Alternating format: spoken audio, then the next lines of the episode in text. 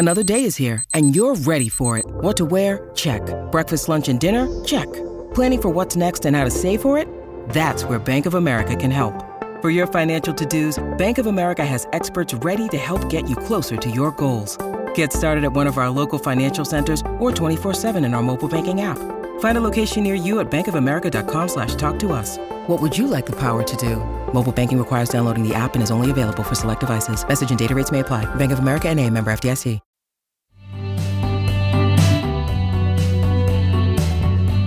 You're listening to Inside Schizophrenia, hosted by Rachel Starr Withers, an advocate who lives openly with schizophrenia. We're talking to experts about all aspects of life with this condition. Welcome to the show. Welcome to Inside Schizophrenia, a Healthline Media podcast. I'm your host, Rachel Starr Withers, here with my incredible co host, Gabe Howard. Coping is something that we are constantly doing in life, both in good and bad ways. Life is ever changing, and we have to find ways to adjust to those changes. Of course, this applies heavily to living with schizophrenia, coping with the symptoms of schizophrenia and coping with how schizophrenia affects our lives. Rachel, I always feel the need to point out, of course, that some things just don't matter if you have schizophrenia or not, right? I mean, having coping techniques is good just to get through life. So it's certainly possible that while you're listening to this, some of the coping techniques or strategies that we give have nothing to do with the fact that you have schizophrenia. It just might be a good coping technique to get through the day or to get through children or to get through work or to get through the DMV.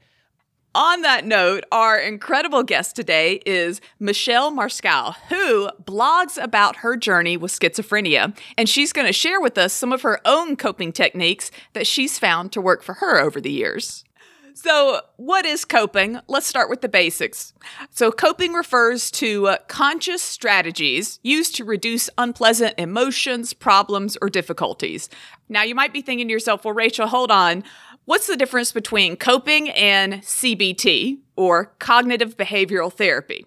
Now, in the past, we did an incredible episode on cognitive behavioral therapy, and the short answer is coping techniques are a part of that. Okay, so the things we're talking about today are not necessarily the same as cognitive behavioral therapy, but yes, a lot of them do play a part. One of the hallmarks of CBT, cognitive behavioral therapy, is it helps you discover what coping strategies will work best for you or may work best for you so that you can try them and then, of course, report back on their efficacy. So there really is a big difference between what CBT does and what a coping strategy is. They, they, they sort of do fit together, but they, of course, are, are really separate. Coping techniques and coping strategies are very important for people with schizophrenia. Unfortunately, they found that people who have psychotic disorders tend to use predominantly harmful or ineffective coping strategies. A good example of this would be alcohol or drug use. Another good example would be overeating. Another good example could be self harm. These are coping techniques and they are coping skills, but the cure is worse than the disease in these examples. Yes. And many times another one is just flat out denial, denying that the problem is as bad as it is. We might, you know, accept the fact, yes, I hallucinate, but it's not that big a deal.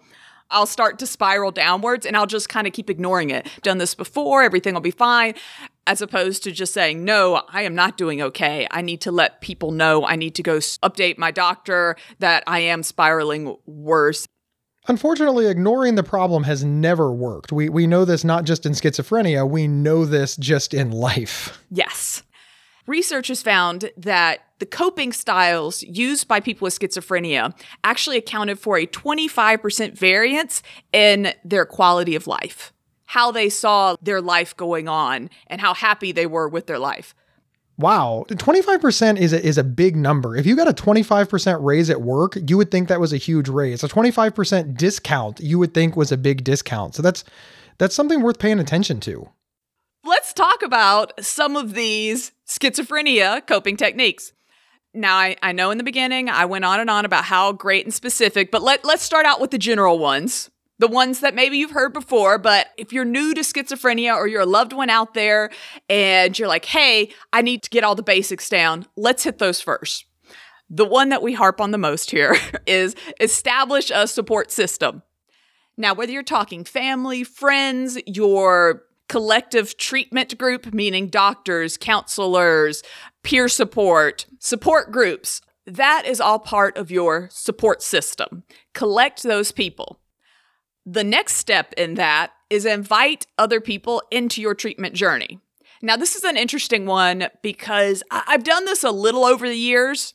For instance, with my family, I have had a few different counseling doctor sessions where my parents would come. And I will say this is a very vulnerable kind of thing to actually ask someone to come to the doctor with you. But I do think it's important, especially if you're dealing with severe schizophrenia and you're wanting accountability to open up and say, hey, will you come to the doctor with me? Have you ever done that, Gabe, where you had someone come with you to just sit in on an appointment with you? Yes, and I've done it in in both ways, right? Where I've had somebody come up to me and say, "Gabe, do you want to go to therapy, a support group, a doctor?" And I've said no, and they're like, "Well, what if I go with you?" And then I've changed my mind. And I've also done it the other way, where I want to go, but I, I'm nervous or worried or afraid for whatever reason, and I'm like, "Hey, will you go with me?" And it, they work at least for me well if you establish good guidelines to begin with, especially if there's something that maybe you're worried about or nervous about telling the person. That is where it was really beneficial to me to ask somebody to go. It's like, look, I, I know that my provider needs this information, but I don't want to say it.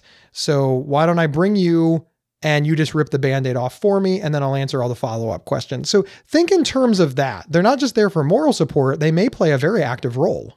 Another one that we talk about a lot is adapt your lifestyle to what's going on with your schizophrenia. Make lifestyle changes that help you. A big one here is finding a job that works for you. For me, full time, it's not an option. I can work about two weeks at a full time job and then I, I start to fall apart part time jobs, something with flexible hours. One thing I love nowadays is that there's so many options for these kind of phone app jobs, jobs that you're able to sign up for. My dad has actually, he's retired now, but he's now doing this job where you can just pick up shifts at random places. So he he got to be a stock boy at a grocery store the other day. He'd never done that before and he just thought it would be interesting. And then you have things, of course, like Uber, Lyft, all these kind of driving options. Something that I've heard from other people with schizophrenia that they enjoy doing is Grubhub, the different kind of apps that they have where you just drive and pick up food. That that actually worked for them a lot better than having to drive in a car with somebody. Point is, find a job that works for your lifestyle. The same thing goes with living arrangements. I didn't realize it, but I was in a living arrangement for a small amount of time that was really bad for my mental health. I was still living with family members, but my mental health, the certain family members had started to weigh heavily, and I spiraled downhill just because of all of the stress. Kind of notice things like that when it comes to living arrangements. Another thing, as far as adapting your life, transportation driving a car might not be good for you. You might not be able to handle the stress of traffic in general. Look into options like public transportation. Me and a friend were going to the theater the other day, and she'd never ridden with me before. And she got in my car and she's like, Oh, wow, you drive a stick shift. That's so cool. And so many people always say that to me. Ironically, the reason I drive a stick shift is due to my schizophrenia because right away I can tell if my mind isn't working too good because I can't back out. if my brain is messing up even in the littlest, I usually stall out when I go to get in reverse in a stick shift. That's why I've driven my last two cars have been a stick shift. Is it's just easier for me to recognize when my brain is off Rachel, as you were talking, I was thinking about every meme that I've seen on social media about diet and exercise and take time to smell the roses and get good sleep. You know, they're all pretty and they have nice pictures, but I often think that those are mental health related and not schizophrenia related. At the same time, people with schizophrenia also have mental health. Are, are, are those memes offensive or are they actually helpful? Yes, they, they can apply. I think that one of the most important things is adapting them though to schizophrenia. I love to eat healthy. That's great. However, a lot of times I just can't. And I've kind of been in that cycle the past month where I have not wanted to cook or make anything, and I've had to rely on any type of food that I can warm up. The good thing about that is that I've already stocked up on that on good days. Find like different foods that maybe you can easily microwave or that you can easily just throw together without any thought for times that you're bad. For times that I'm really bad and the concept of even microwaving something isn't going to happen, I have protein bars as a backup. I can at least wander out of my room, eat a protein bar, and I've eaten something that has vitamins and whatnot in it for the day. Do I want to live off processed protein bars? No, that that's not healthy at all. But have something that yes, I can do this and at least let's say maintain a balance. When it comes to exercise, that'd be great, Gabe, if all of us could get out for 30 minutes a day and go run. Honestly, that's not going to happen. Okay. And that's, I, I don't want to be clear, that's kind of ridiculous to tell someone with schizophrenia who is having very negative symptoms and are barely able to get out of bed, hey, do you want to go outside and go for a jog? That would be great for your mental health. However, something that I do that has helped is the five minute rule, meaning if I haven't gotten out of bed for the past, you know, three days, at least saying, hey, for five minutes, I'm going to get out and do this one thing. And you think five minutes is nothing. You're right. But hey, I at least did something. So whether that's I get out of bed and I stretch for five minutes, you know, I love my martial arts, I love my nunchucks, and five minutes of nunchucks, super mood booster. It makes me feel badass, Gabe. I don't know. It's just something about nunchucks, even if they're foam. I feel so cool. Like, all right, even if it's just five minutes, I did it and I did something. Rachel, I want to be clear. You didn't feel badass. You are badass. Well, it's a good reminder for myself. Let's say that. It's a good reminder. Hey, look at me. And then I accidentally like whack myself, but it's it's foam, so it's okay. And no one saw. All right, Rachel, we, we, we covered the diet, the exercise, but we didn't get to take your medications as prescribed. And that's always a, a loaded topic. But do you see taking your medicine as prescribed as a coping strategy? Yes, especially with schizophrenia. I think, yes, it can be a coping skill that you might have to adjust. One thing, and I know some people aren't going to like this, is use a pill container. Okay. If that helps you, set aside your pills. I do mine like once a week. I'll set them all out for the week. That means it's very easy. I have the little morning slot and the little afternoon slot. And the reason I know a lot of people don't like it is it makes you feel like you're in, in your 90s. Because most of the time, when you think of pill containers, you see like someone super old with their little pill container. And yeah, it kind of sucks to be in your 20s or something and use them, but get over it. okay? Like, it's okay. It's not that big a deal. Uh, I've been using mine now for at least 10 years. So I've gotten used to my little pill container.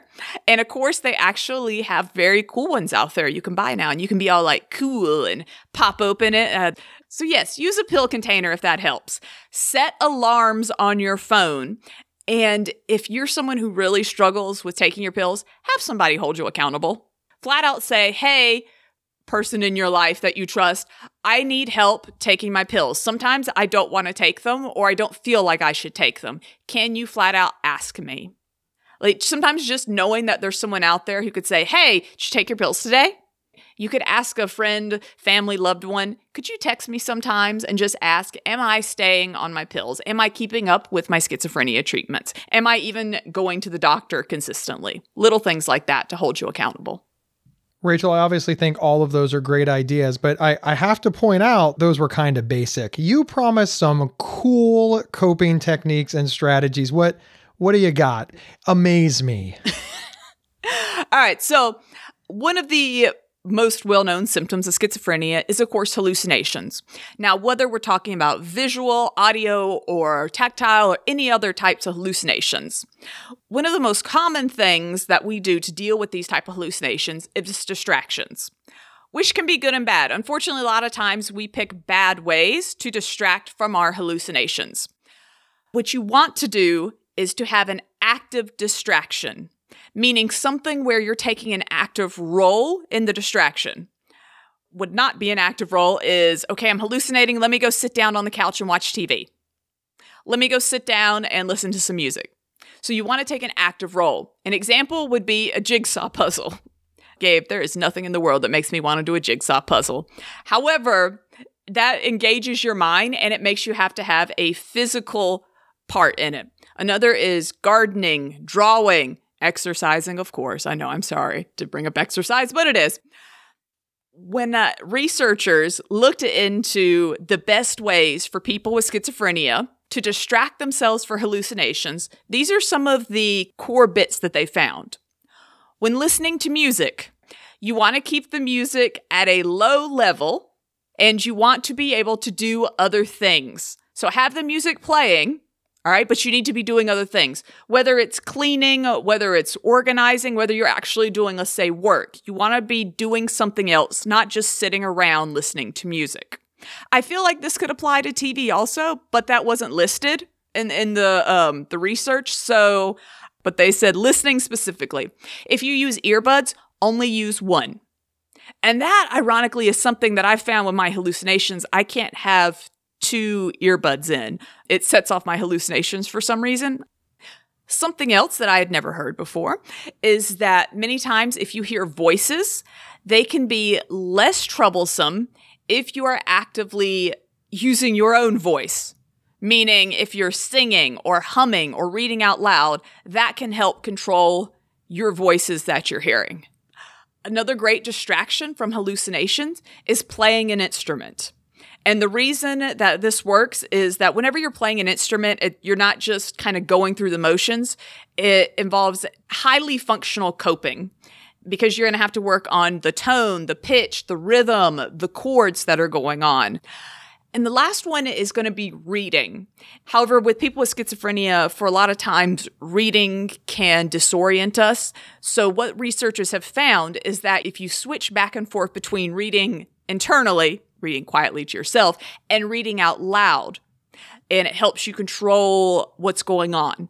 And I like that. That's something I tried last night mentally I was kind of off and I was like, okay, let me pull out this book. And I did that. I would switch kind of every other line. I would kind of read in myself and then I would read the next line kind of out loud, not like screaming, it just like as if I was reading to someone else in the room.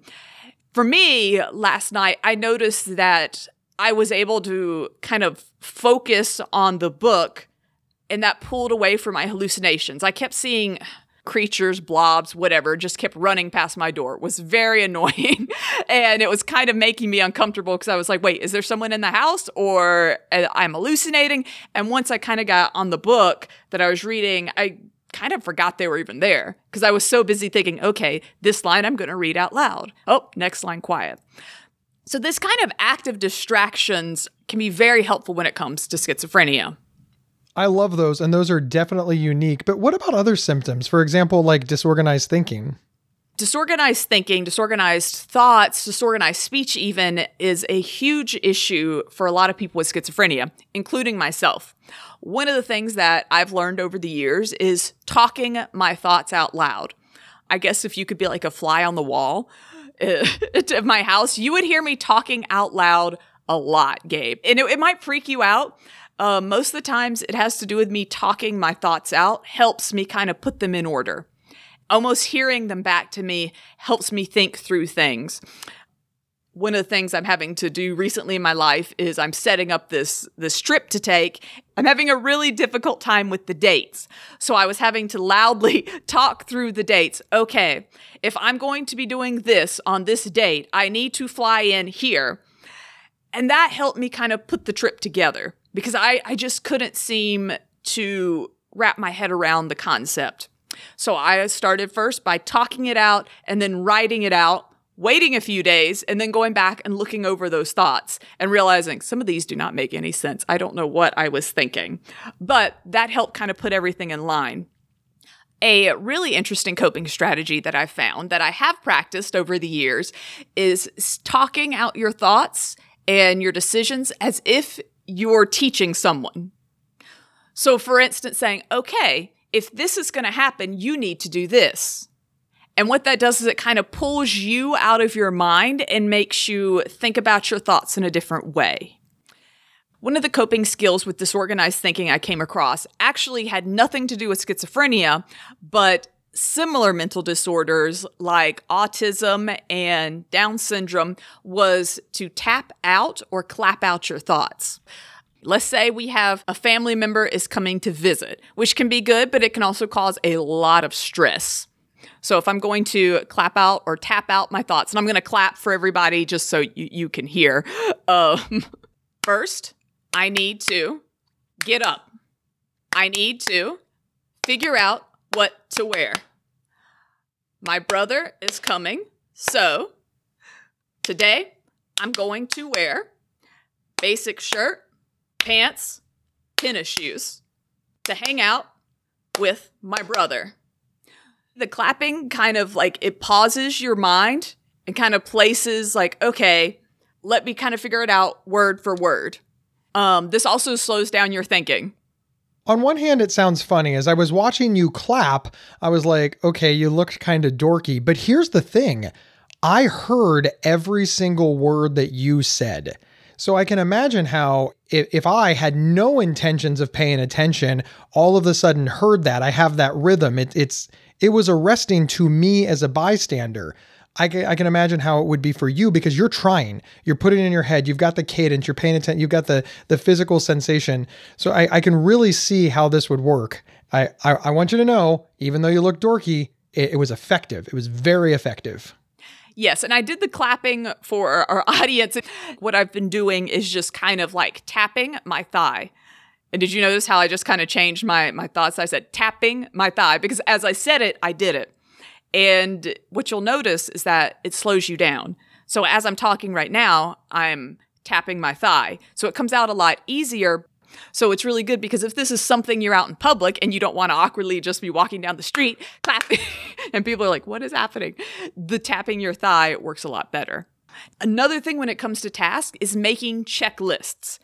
However, if your thoughts are disorganized, those checklists are probably going to be need to ma- be made in advance. So, on a good day, yes, make a checklist. What is it that I have to do? And then on days that you're feeling off, you can easily kind of grab that checklist. Now, I have found some of these online.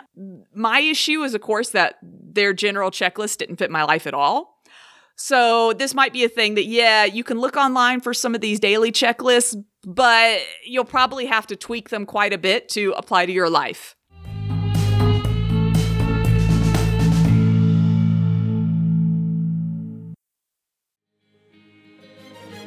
Gabe Howard here to tell you about the Inside Bipolar podcast from Healthline Media. He does the show with me, Dr. Nicole Washington, a board certified psychiatrist. That's right, a guy living with bipolar and a psychiatrist team up to discuss living well with bipolar disorder. Listen now on your favorite podcast player or visit psychcentral.com slash IBP to learn more. Subscribe now so you don't miss out. And we're back talking about different coping techniques for managing your schizophrenia. Rachel, I love these examples, but before we go any further with your examples, let's swing over to our guest. Michelle Marskell dropped by to give us her thoughts. Let's go ahead and roll that interview now. Excited to be talking today with Michelle Marskal, who is a blogger who documents her recovery and her story with living with schizophrenia. Thank you so much for talking with us today. Thank you. Thank you, Rachel. It's wonderful to be here. So tell us a little bit about you and your story, Michelle. Well, there's so much. Um, the first voice I heard was when I was eight years old. I heard You Are Special. And until I got to my teenage years, I didn't really hear anything, but I just had really crazy teenage years. And I know now that that was my prodromal stage of schizophrenia. Uh, I wanted to run away. I was suicidal. I jumped out of airplanes with a parachute and I ran away to New York City by myself and I lived on the streets homeless. And I just lived a very um, impulsive life that only made sense to me and nobody else could tell me anything. And that was my um, my years before before I met my husband who helped calm me down very much so. And I became a mom. And I was actually fine when I was a mom raising my kids. Uh, they're my everything. But then in 2006, after I was caring for my grandma for a few years, it was just really stressful And I think that's what caused me to have a full blown psychotic break in 2006, which led to being hospitalized at UCLA in 2008. And it was there that I received the diagnosis of schizophrenia. And then three months later, this fine tuning of schizoaffective disorder.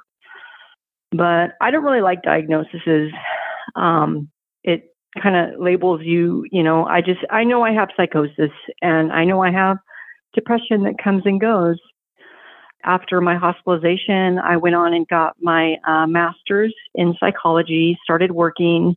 And 2012, I felt to start a blog, and my son helped me with it. I was still having delusions at this time. I was really afraid. I was really paranoid, and I was afraid of what people would think about someone who had schizophrenia because of the stigma that is so attached to it. So I wrote under a pseudonym.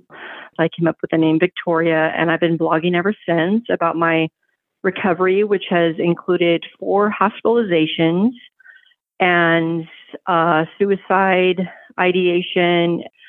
I've started working again, and I'm now an editor and I'm a consultant for others with psychosis and other life problems through my blog. During your past psychotic episodes, what was one of the most intense symptoms of schizophrenia that you've experienced? Well, I felt I was on a mission and I ended up at the local supermarket and I was standing there looking at the spices and I felt that I was supposed to buy one of every single one. I felt if I didn't obey the voices that I was going to fall to the ground like being just on the floor. And if I fell to the floor, then I would cause a scene. And I never want to cause a scene. I've never wanted to be the center of attention for anything. So I went ahead and I bought all the spices, and it was over $200 the first thing that went through my mind uh, when you said that was about the spices. I was like, oh no, I hope she was at the dollar store. I was like, some spices are so expensive. I was just like, oh dear God. if she's at like an expensive place, oh no. And I hope my husband never listens to this. I was like, oh gosh. and it was every single one. It, I couldn't leave one not purchased, one of everyone. That was what the voices said. And we had good food for a while. We we lived off them for about a year. Oh wow. It's funny but it's not, you know, at the same time because that was very devastating to me. Then when I went to the UCLA, they told me after 3 days that I did have schizophrenia, but when I first went in they were like, "No, you're too old. You're too this, you're too that." And then finally on the third day after I was laying hands on patients and and just in my own world in this mystic world of grand delusions of grandeur, basically. You've had a very powerful life, even just thus far. One of the things that stands out to me, though, is that you had your first symptom of some sort of serious mental disorder at age eight. I know. And then you weren't diagnosed until, I mean, after you had, you know, were married with children. I was 36 when I was diagnosed. Wow. Yeah. I mean, that's a long time for like yeah. to first be something and then to actually receive, you know, I'm going to say formal help. I don't want to say how did you manage, but but seriously like how do you think that you were able to go for so long before you were able to go to a doctor and be diagnosed? I don't know. It was just like when I became a mom, my whole focus was on my kids. And I'm a grandma now, and I think that's a, a big part too of why I am doing so well is because I want to be well for her. She means the world to me, as do my kids. And I think I was able to do that when I was raising my kids until my grandma passed away.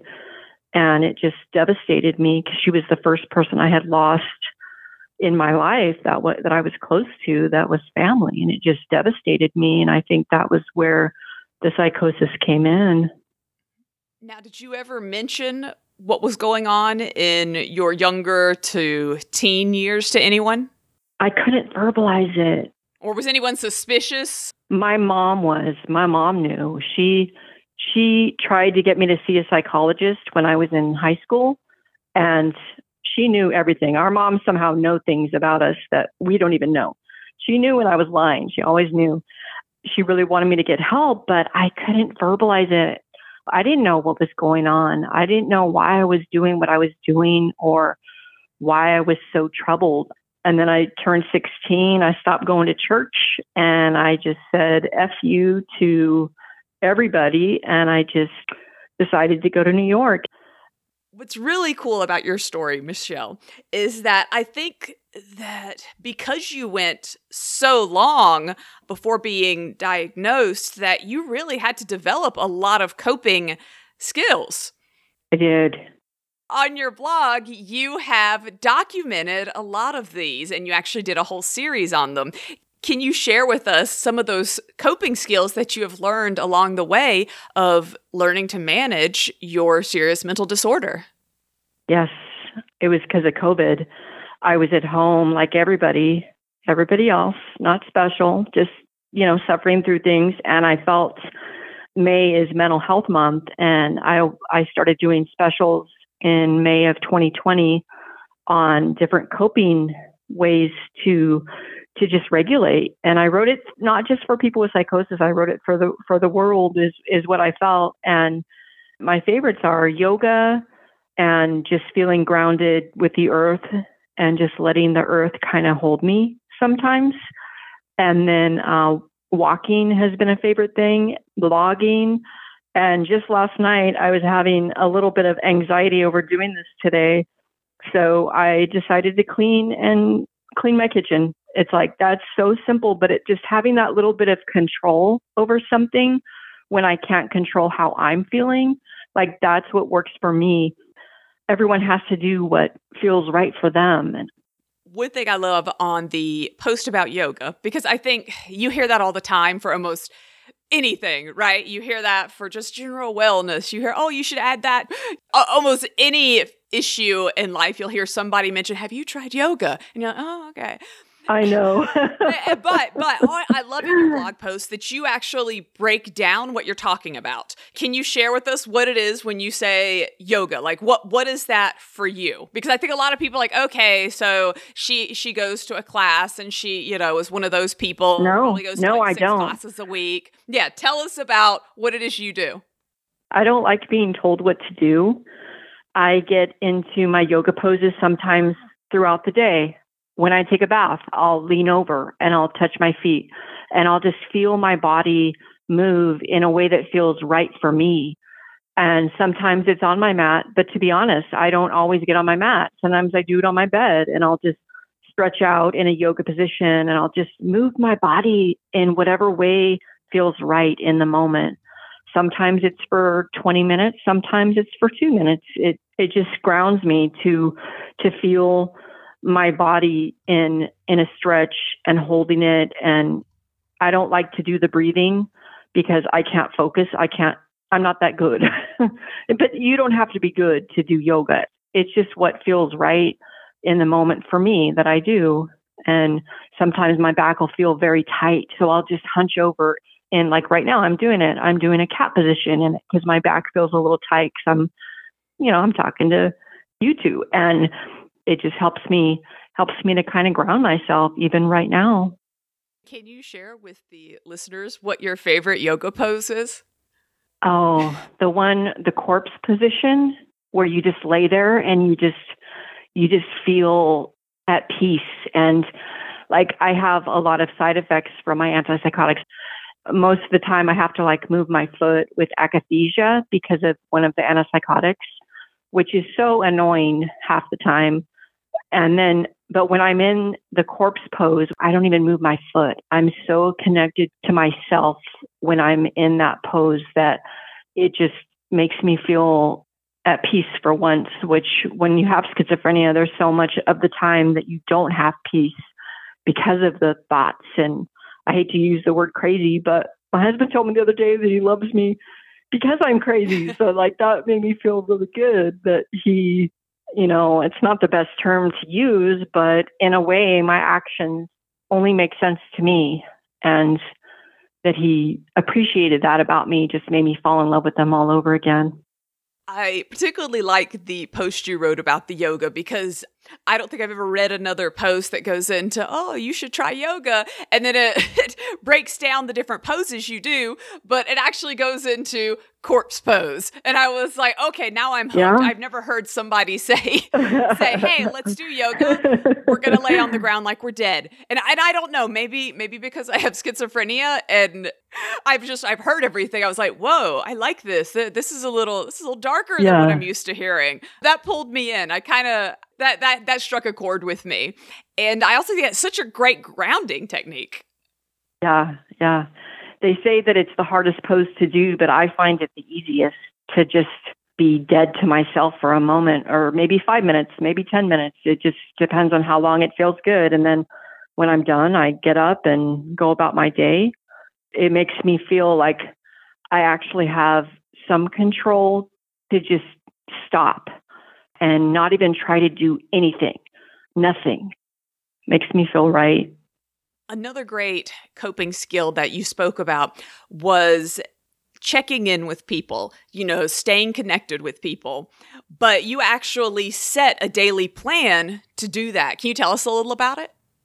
Yeah, I check in with my daughter every day, even now. I just send her a little text that says, Morning, Nana, and I put a heart she'll usually answer me right back. She was my my main support through all the years of difficulties. But I like the idea that it's not just the general concept of, oh, I need to stay connected with people, of, okay, no, I'm actually going to do this specific thing every day. I'm going to send this text. And it was something simple, but to be able to set up some sort of accountability even in just like yeah. sending a text can make such a huge difference with people with schizophrenia. It makes you feel whole to to be able to reach out to someone that you know loves you and cares about you and, and wants the best for you.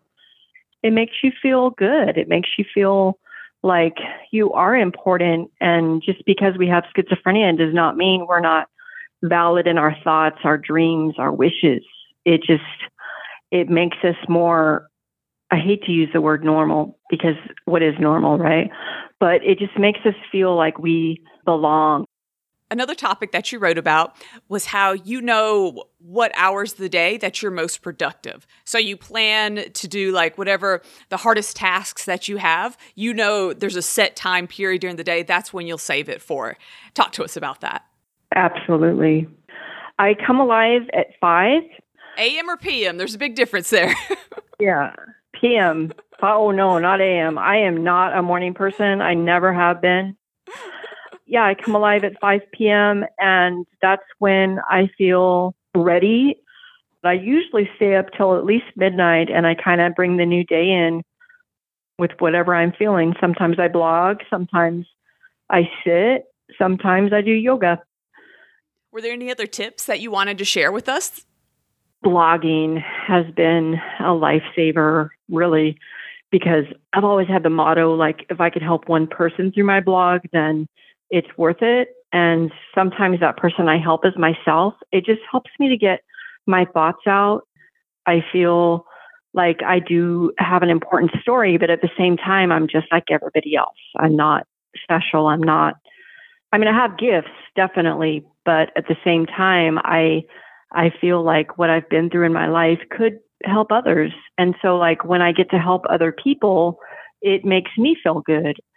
And I do have a time reminder at 10 to blog every night, but I, I don't always do it because I'm not always feeling it. I just, I kind of have to feel it. And I've actually written over 700 blogs since 2012 and, um, or 2013 actually.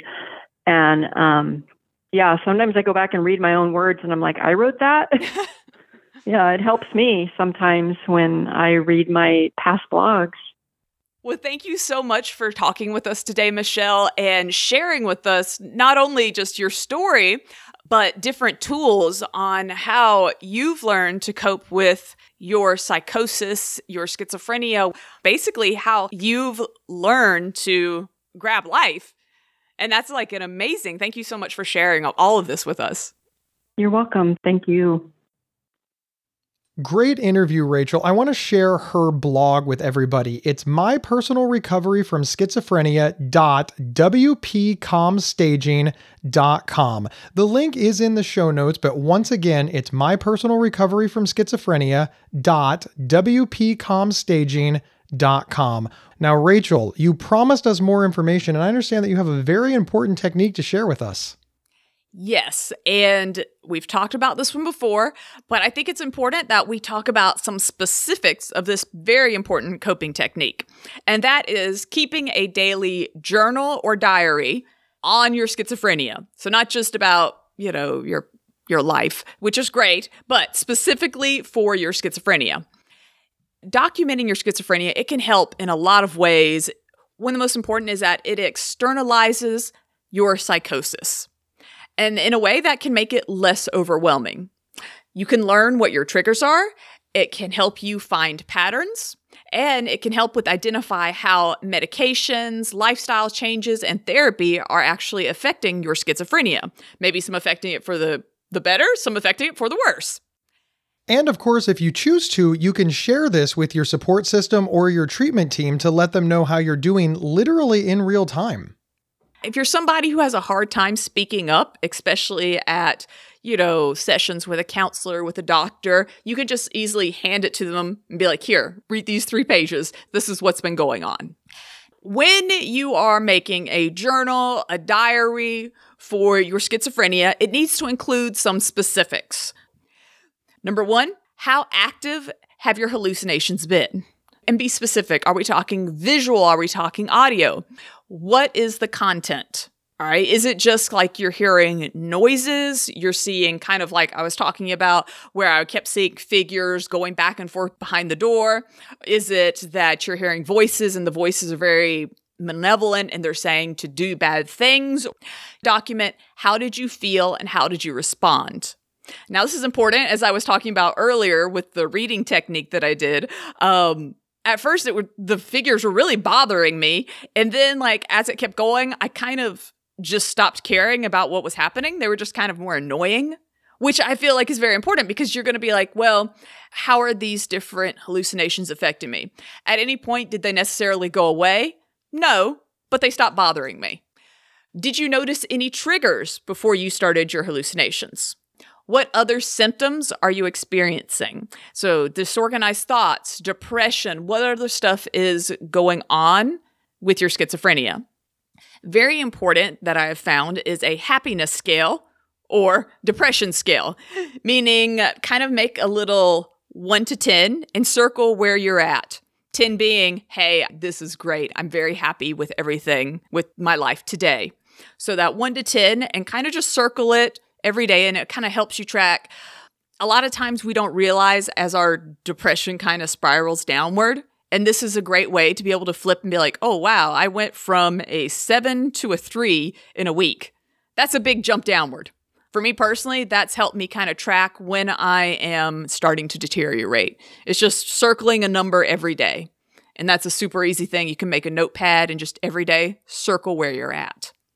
You also want to document any thoughts of suicide, thoughts of self harm. I, I want to say a general dark thoughts that kind of, it may not even be as extreme as self harm or suicide, but negative thoughts towards yourself that might kind of be coming in. And take note of your current medication dosages and life changes. So if you started a new job, if someone new has entered your life, and that could be a good or a bad thing, you could have a new boss that's like just horrible. How has that played on? You might notice that certain medications might make your symptoms of schizophrenia worse. Certain ones might make them better, and then adjusting those. This is great because then you can show the doctors look, you took me up on this medication, and actually, my hallucinations, my depression became worse. However, when you changed this other one, I've noticed that I became a lot happier over the following weeks. These are all very simple things, but you'll notice like they can have a huge effect on managing your schizophrenia. If you're a loved one out there listening, this is a really great way to be able to help the person in your life with schizophrenia with accountability. Don't demand that they show you their documents, their journals, and whatnot, but make it clear that if they want to share that with you, you're willing to listen, you're willing to look, and if they want help with accountability, you can be that person. Rachel, as promised, I thought that was a great mix of obvious coping skills, ones that people think of all the time, and not so obvious coping skills, ones that people would not think up on their own. I, I, think it's just really powerful to remember that you can modify these in any way that you want. I'm reminded of your clapping. You don't have to clap. You can pat your thigh, you can pat your chest, you can pat your head, you can snap your fingers. I really think this is something that you have to play with. And and that is sort of exciting because the, the trial and error is part of the learning process. And I think it's very empowering to figure out how to make these coping techniques work for you or decide if they will or won't. That's absolutely right. Some of these coping techniques will work for you, and some of them will not. And some of these probably don't apply to your life at all. Or they might apply in the future. So just kind of take them and put them in your back pocket because they're all options. Living with schizophrenia is complex, and so is living with it every single day. This isn't something that's going to go away. I love finding a new technique for me that works, and it might stop working in the future and then I'll have to adjust. And that's just life is constantly learning to adjust with living with schizophrenia. Thank you so much for listening to this episode of Inside Schizophrenia. Please like, share, subscribe, and rate our podcast. And we'll see you next time here on Inside Schizophrenia, a Healthline Media podcast. You've been listening to Inside Schizophrenia, a podcast from Psych Central and Healthline Media. Previous episodes can be found at psychcentral.com slash is or on your favorite podcast player. Your host, Rachel Star Withers, can be found online at rachelstarlive.com. Co-host, Gabe Howard, can be found online at gabehoward.com. Thank you, and we'll see you next time.